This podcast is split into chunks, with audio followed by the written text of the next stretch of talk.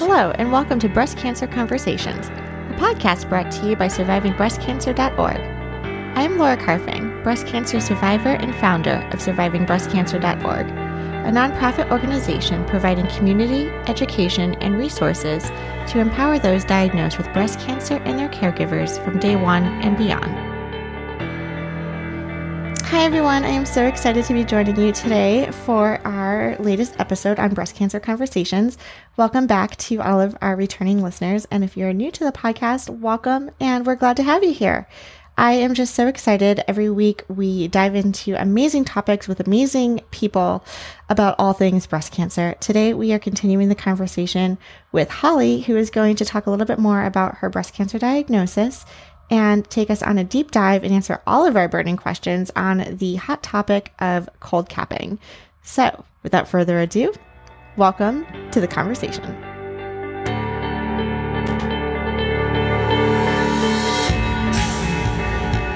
Holly, it's so great to have you back on the podcast. I know last time we chatted, you were telling us about your adventures in Kuala Lumpur and traveling the world, your daughter living in France and having a baby, how you and your husband sold everything to just travel and live this amazing, wonderful life post a breast cancer diagnosis. Today, I would love to continue the conversation and take us back on your experience when you first found out that you were diagnosed with breast cancer. I know that a lot of our listeners, we want to make sure that like we're not feeling alone. It can be so scary and overwhelming. So, if you wouldn't mind taking us with you on your journey, I would love to hear how you found your lump. Was it self-detected? Did you go in through a routine mammogram? all that good stuff. So let's get started. Thanks for being here with us today. So I had been getting periodic mammograms since I was in my late 20s because I had um, a cousin who passed away of breast cancer. And cancer always kind of was definitely in our family. So I made it a point to always do self exams. And my husband and I actually were on a business trip in Las Vegas and had just gone to a music festival and we were hanging out in the hotel room and I'm like, oh, I'm just laying here. I'll just do another breast and cam, you know, because that's what you do. Yeah. Beginning of the month. And I, it was at the, the top of my breast here on the left breast. And I went, well, that's not been there before. And, but it didn't feel like, you know, they talk about a tumor can feel like a pea, you can feel the defined edges. Um, for me, it was just a hardness. It would just, instead of it being easy to push down, there was a definite um, hardness there, but no defined edges. And I just, I like, I just immediately knew. I, I, I froze, had my husband feel, and began the the process when we got home of seeing my doctor, who I actually saw the physician's assistant first, who said, oh, it's just your fibroid cyst. You know, I have dense breasts, lots of fibroids. It's just that. Went to get the mammogram, and it wasn't a diagnostic mammogram, it was just a regular mammogram. And the radiologist said, oh, it's just fibroids. Went back to the gynecologist and actually saw the gynecologist that time and said, there's something more here. This is not fibroids. And she did the exam and she said, okay, now you need to go do a diagnostic mammogram and an ultrasound. And thankfully, when I went back to the center for the scans, I had an on call radiologist that day who listened to me and did not dismiss me. And he said, I absolutely feel this. I know exactly what what's happening. And and I looked at him and I said, I don't want that other guy doing my biopsy. Can you please do my biopsy for me? And he said, Absolutely. And sure enough, he did it. And it came back already, you know, stage two. And had to then go to the process of finding um, a surgeon went to one who she was fine and then i through connections of a school that i used to teach at in clearwater got connected with a surgeon in um, clearwater florida who he he directed everything i needed to do and in the process my fellow homeroom teacher who was brand new to the school her named liz wonderful British woman living in the States. And she, she's like, What's going on with you? I'm like, eh, Nothing. You know, I just met her. I don't need to like vomit my things on her. and, you know, finally she's like, What's going on? And I told her, and she said, I just finished chemotherapy six months ago, chemo and radiation. Same doctor group, same oncologist I was going to. And that's the person who told me about cold capping. She had this beautiful, thick blonde hair. And I'm like, how do you have your hair? And she told me about the cold caps and set me up with the company that did it. And in the meantime, my oncologist had said to me, you know, I've heard about cold capping. It's something they've done in Europe for quite a while. It was not something they were doing in the United States. I mean, they didn't even have the dignity cap at that time. You had to get either, I think it was Penguin cold caps, or the company I used was called Chemo Cold Caps. Okay. And yeah, so um, so I had the lumpectomy in Thanksgiving, and then they did the MammaPrint and the ma- which is different than oncotyping. So I don't know Yeah. much about oncotyping. So uh, you know, all I knew from that was my risk of recurrence was high, and I would need to do four rounds of chemotherapy. Okay. So And what is the mamma Yeah. print? Because I know I'm a little bit more familiar with the oncotype score. And right, so what is the MammaPrint? Is that still like blood work or how does that?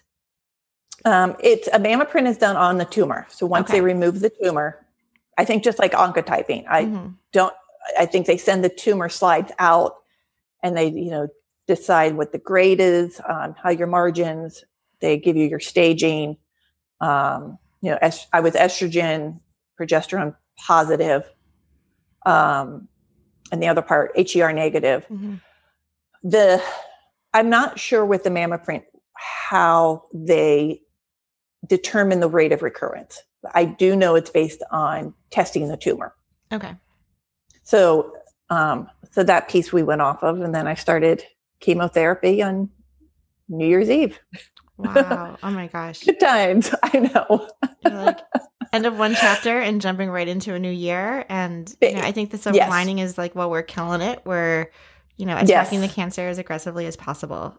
You bring up so many great points just here. If I can interrupt and pause for a moment, because you're talking about the need for advocacy as well. If we go back to these initial screenings and, you know, there, th- this was news to me too to learn when you're going in for your mammogram that you have just regular mammogram Hmm. imaging versus a diagnostic imaging test where they're doing more um, i think two or four different um, angles and x-rays versus just coming in for your regular mammogram what i'm Right. hearing is you know i think just the hat that we wear is alarming because if you're going in for your mammogram and even if you have dense tissue we understand mm-hmm. that the the imaging is only going to be as good as those images right and so Correct. if you felt something and you're being reassured that it's just fibroids or and I think people don't want to scare us. I think I hear that all No. the time, right? Like, oh, it's probably Mhm. nothing. Let's just take a little check at it, or it's probably this. And you know, once I I do want to get a panel of radiologists actually on the podcast Mhm. because I think it would be helpful for our audience to learn why that why those conversations are happening. Not that it's good or bad, Yes. but just let us know Correct. why you feel so compelled to tell us that it's probably nothing. And then obviously in the work that we do, it's always something because you're coming to Yes. survivingbreastcancer.org because you have cancer. You know, so Right. I unfortunately my my perspective is a little skewed because I'm not talking to the women who are saying it was probably nothing and it was nothing. Um, you know, Right. we are talking to the women who say it was probably nothing and it ended up being something or spreading, which Mhm. is always scary too. But I'm very glad Very. to hear that you we know our own bodies. Things do not feel Mhm. normal. And I'm glad that you were able to keep pushing the envelope. And I also want to reiterate too, because you're not the first woman to to share just the different levels of support we have on our medical care team. So whether it's your Mhm. primary care doctor or the physician's assistant or the radiologist, but then going back to how important it is to have your like OBGYN talk to you Mhm. about your your breast tissue, like all of your female gynecological questions. Mhm. Um, I, I, I don't really think I have a good relationship with mine. I, I don't know. I think I go like once every couple years. Mhm. Um, and the more I'm having these conversations with women, I'm like, she needs to be my best friend. She needs to be like on my Yes, dial, yes. and we need to talk all the time because, you know, you're right. Like everyone has their own forte and expertise, and they could be Mhm. someone who can really advocate for you, as in your example. So thank you for sharing Yeah. that. Well, I also believe that we we need to feel more comfortable to change doctors if they're not doing their job or if we're not getting the communication we need. Mm-hmm. And I, I, I really loved that gynecologist at the time. I had gone to her for a few years, but then I switched because the trust level hid was gone. And so I'm a firm believer that we, the more information that even though it's so overwhelming, the information gives us power. And we get that information from meeting with at least two professionals, if you will, who can either confirm what the first person says, or maybe we find a better relationship with the second person, even if it's just in communication style. Mm-hmm. And that when we get the diagnosis, we're so afraid and we want it, we want to get it out. I want it gone. I want it out. Let's do this. Let's, there's the information so overwhelming. It's hard to breathe. It's hard to think of going to another doctor. Um, our medical care system in the States is not set up easily to see doctors, especially when we're working and trying to get time off and we're balancing our families and our children.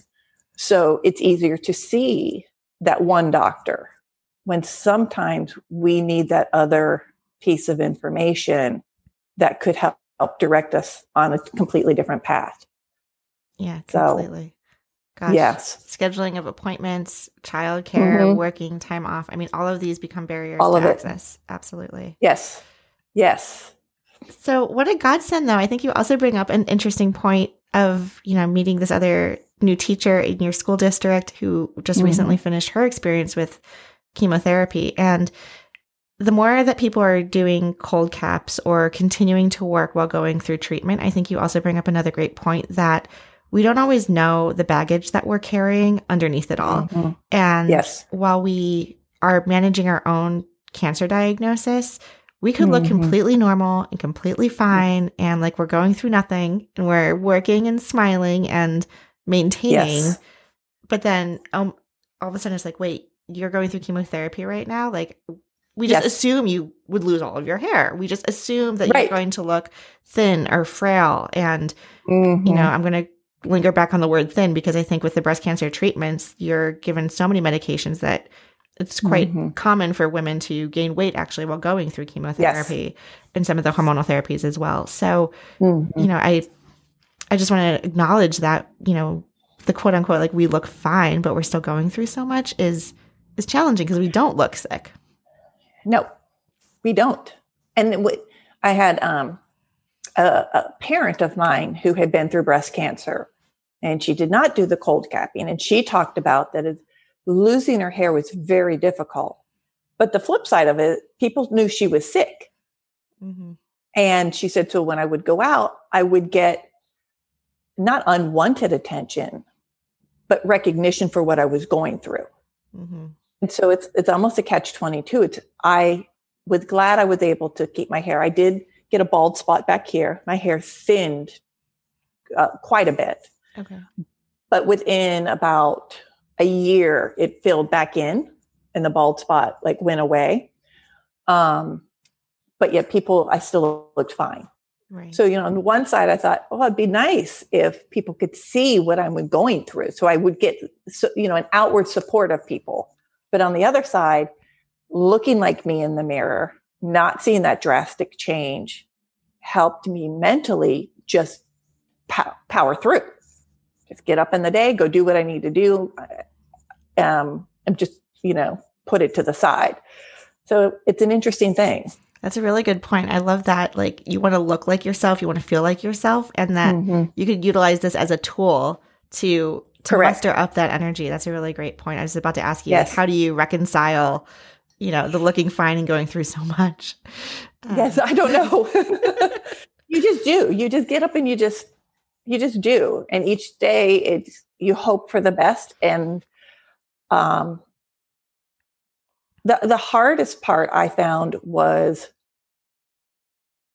trying not to shame myself when i did not do more during the day or when i laid in bed all day moved from the bed to the couch back to the bed um, and I didn't take care of insurance stuff. I didn't eat healthy. I didn't exercise. I didn't get moving like they say to get moving to get the chemo out of your system.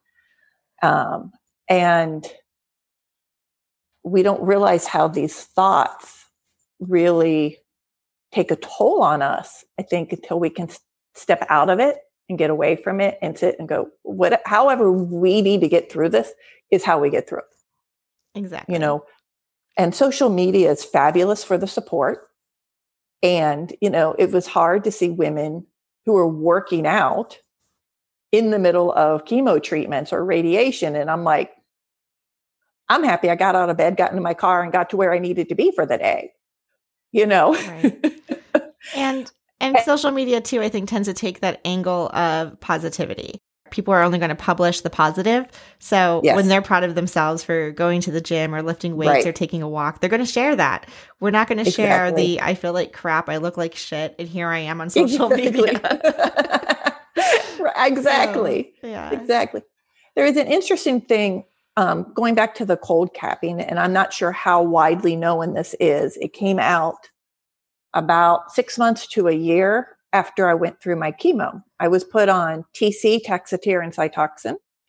There is now a lawsuit out against the makers of Taxotere because a number of women did not get their hair back. Mm. And my oncologist was not aware of that at the time. And he brought that up to me and he said, You know, I'm glad you cold capped and he said, I have a few patients now who are experiencing their hair not coming back, having been on that. And it was so interesting to hear his perspective, being such a caring man. He felt so bad about it. You know, he would feel they even got the DigniCap system in their center based on what myself and my friend Liz had gone through. And it worked well in one center in Tampa, but it didn't w- work well in the center in Largo. Mm. And so it was very interesting to hear his perspective on things. Um, yeah. I also find the hair growth is interesting as it comes back because my eyebrows didn't fill in like they used to be. My eyelashes didn't. I was going to hardly... ask you. So with the cold yes. caps, a couple of questions that I have. Um, yeah. Is okay. So there are a couple brands out there that you mentioned about cold right. caps. So how do you choose a brand? What type of research did you do? And then my second question is, you know, we talk about cold caps that that freeze the hair follicles so that the chemotherapy right. won't get to them and hopefully preserve as much as your hair as possible. But did you still lose your eyebrows and eyelashes? Yes. Okay. I lost my eyebrows, my eyelashes. Any other hair I had on my body was gone. And I don't have to shave my legs that much anymore. It hardly grows back. I mean, that part's great. um, so, so yes. And in terms of researching, um, we ended up using the company my friend Liz did, which was a chemo cold caps. Um, the woman named Liz who runs it had gone through cancer herself. Um, I did research the penguin cold caps. Those were the only two I had heard of. Um, I used breastcancer.org, the community discussion boards, for a lot of things because I did not have um, a group of like chemo sisters, mm-hmm. if you will at my cancer center, most of the patients were elderly, and I was one of the youngest people there. Um, other friends of mine who've been in their 30s who went to Moffitt cancer treatment in Tampa had chemo sisters, so people they walked mm. through their journey with. So breastcancer.org became my go-to place. Um, there was a group I joined, and we were all the chemo warriors starting in January of 2016. We talked about losing hair, cold capping, neuropathy, you name it, the conversation was there. Um, and in doing the research, I realized this particular company that we chose to go with sent us a kit. We had the, she sent us the cooler, the caps, the temperature gauge, the gloves, everything we would need. All we had to do was get the dry ice. Mm. Um, and the difference between the penguin cold caps was you had to go get all the other stuff. You had to provide your own cooler. You had to do find the temperature gauge. You had to get whatever the moleskin or whatever to mm-hmm. protect mm-hmm. your forehead from getting frozen. Um, it wasn't simple, and the the drawback to the cold caps is that they weren't covered under insurance. Mm. So many women, again, there's no access to that now. Whether that has changed, especially with the DigniCap system, I'm not sure. So we I had Aflac that I had gotten back in my 20s. And I got it simply because cancer had been in my family. I'm like, I don't want to say it's a matter of time and be a fatalist, but yeah, there's a pretty good chance this is going to hit me at some point. Yeah. But thankfully, I had that influx of just extra money, supplemental cash that could pay for it. But not every w- woman has that. And I would, my friend Liz and I have talked about how, how, what could we do to help other women who are interested in it. For some women, it was just one more thing they'd have to deal with. And it was easier just to lose their hair Mm-hmm. because the, the enormity of it. it. Doing it on your own, you have to have someone there. We'd have to get to the cancer center by 8, 8.30 a.m. We'd have to get the cold cap on an hour to two hours before the first infusion started. It was replaced every 30 minutes. So my husband was constantly checking the temperature, checking the dry ice. And it went on two to three hours after the infusion stopped. So we were at this chemo center the entire day. Um, so the the picture of you know you have chemotherapy and you're snuggled in there and you're just letting the drugs hit you and you're done and you go home and sleep was not my experience because every 30 minutes I was icing my head and snuggled under a heating blanket and it was just for me the experience it was very hard. Now my friend who did the DigniCap system said it was great. The the the it just did it. Nobody had to do it for her. The caps doesn't ha- didn't have to be replaced, and she was in and out. It was it was like a how you would view a chemo session to go, except you have a cold cap on your head. Sure. And I'm hearing machine. more more and more cancer centers too now actually having infusion chairs specifically with the Yes. um, technology for the Digni caps or other types of cold capping specifically. Yes. Because they are becoming more popular. People are looking for that as an option. So I do hear Mhm. that. I do think you bring up a great point too about the financial um, Mhm. side of this. And, you know, that's something I can investigate and look into also because I don't think Mhm. um, just from talking to other women that it's not covered by insurance. And so, you know, what type of fundraising or opportunities can nonprofits Right. like survivingbreastcancer.org or breastcancer.org do to help Right. provide this as as an option for people? There there is an organization in Minnesota. I would have to research it when we're done talking and email you the information. And it it was something to help women offset these costs. hmm But again, that was a number of years ago, and I'm not sure Yeah. where that is, but I would love to look into that again. Yeah. The other option that I saw for women, um, they still lost their hair, but what they ended up doing when they got their hair trimmed and shortened, um, creating those like halos. It's almost like a little, it's not quite a full wig, but it's kind of like a, Oh, like a, like a halo with your long hair or whatever type Yes. of hair that you had that you could wear like underneath your hat or a scarf or something like that. And women felt like even though they lost their hair, it was still their hair Mhm. that they were putting back on when they were going out to shop or go to the grocery store Yes. or go do something with a girlfriend. Mhm. And I think there's some probably, you know, some studies where we can investigate and figure out like the level of confidence and security and well-being Mhm. people feel when they can look and feel like themselves, not going through absolutely. chemotherapy. Um, I admire everything that you've gone through. I fell into the camp of I can't deal with one more thing. Exactly, Um, exactly. Managing cancer was hard enough, and and the side effects. So, can you tell me about some of the side effects that you had, and then how you, um, and were there any side effects outside of like a really cold head that people should be aware of with cold capping? Not with the cold capping. Okay.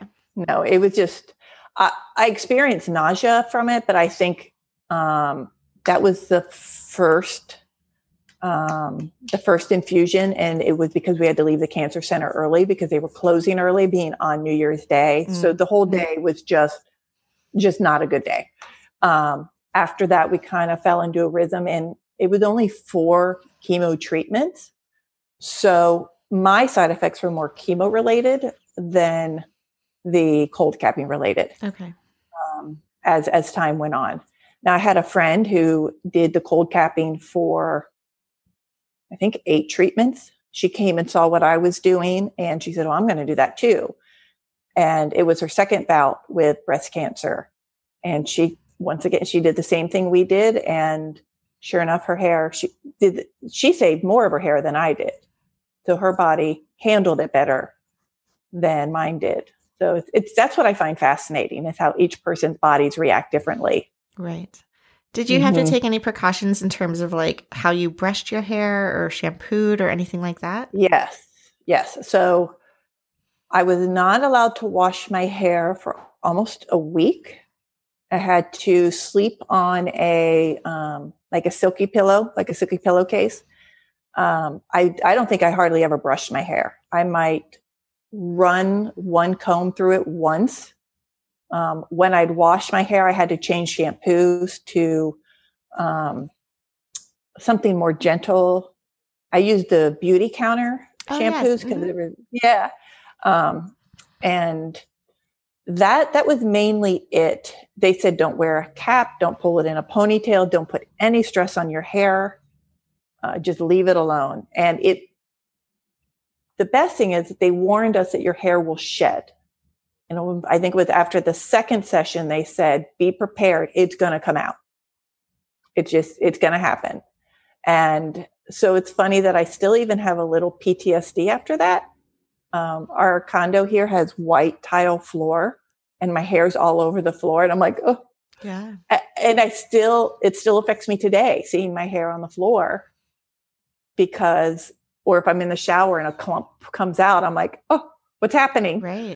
Uh, so did you so after um after the cold capping chemo and radiation and losing my eyebrows and eyelashes they came back but then a couple months later i lost them again Mm. And then then they had to grow back in so it was like this cyclical thing where the medication was still clearly in my system months after i had finished it Yes. And that happened to me as well. I was getting, um, Mhm. I lost all of my hair, but when the peach fuzz started coming back, I was so Right. excited. And then people were warning me too, like, well, don't be too excited because your Mhm. eyebrows still look good. Those are going Right. to go in a little bit. And so right it was just this continuation of the treatments working, which is how I was Right. reframing it, as opposed to just Yes. dwelling on the loss. Um, yes But I think that's when I felt, when I probably looked the most sick was when I lost my eyebrows and eyelashes because yes you know, those like I got so mad. I was like, even babies are born with these. Like babies can be bald, but they they show up with their Right. eyelashes. yes and you know, I yes don't take for granted. Like my eyes were constantly like dry. I got so much dust and dirt just because you you don't realize the importance of your eyelashes. And then I constantly had a runny nose because you lose those tiny hairs in your nose also. So there's small little things where you're like, you know, I was I was posting on social media. I was like, guys, did you know that this like is really important? right so right yeah. You know, the other thing, um, thinking about it when you're talking about your hair and these different things that happen, um, the effect on our bones, in our teeth, our hearing. It, all of these things they don't tell you. Our vaginal health, they don't tell you anything about this. Um, I, I had to learn about it from just talking to other people who had gone through it, and um, that's why we have we ha- we just have to share this information for the women who are starting on this journey because it's so it is so overwhelming. And we we have this term in our family called whack-a-mole. You, you fix one thing and something else pops up and that's cancer. You fix one thing and then you got to whack something else down and then you got to whack something else down. And before you know it you're just yeah. It's really tough. I mean, you're five years out. Congratulations. That is just a huge milestone in general. And that's the perfect analogy. Like whack a mole. That is exactly what life after cancer feels like. It's it's a gift that keeps on giving and something we have to continuously manage. I think the more we talk about that, the more we understand the long term side effects and implications of a breast cancer diagnosis will help empower all of us to take control of our health and our well being and really being able to be an active player in managing side effects and long term wellness. So thank you so much for going into this detail to share to share your experience with the cold caps, the resources that our listeners can can look up. I'll link to a lot of this information below in the show notes as well. And we'll just keep the conversation going. I look forward to talking to you again next week. Thank you for tuning in and listening to our podcast. If you would like to find out more about our organization and upcoming events and ways to connect, you can find out more by visiting our website at survivingbreastcancer.org. I would like to acknowledge that all of the information on our podcast is from personal experiences and it is not a substitute for professional medical advice. You should always consult your medical care team. If you're looking for specific topics or would like to be a guest on our show, feel free to contact me directly at laura at survivingbreastcancer.org. And of course, we have a couple social media handles you can follow us at as well. For example, Surviving Breast Cancer Org, all one word, as well as our podcast specifically, Breast Cancer Conversations. Until next time, keep on thriving.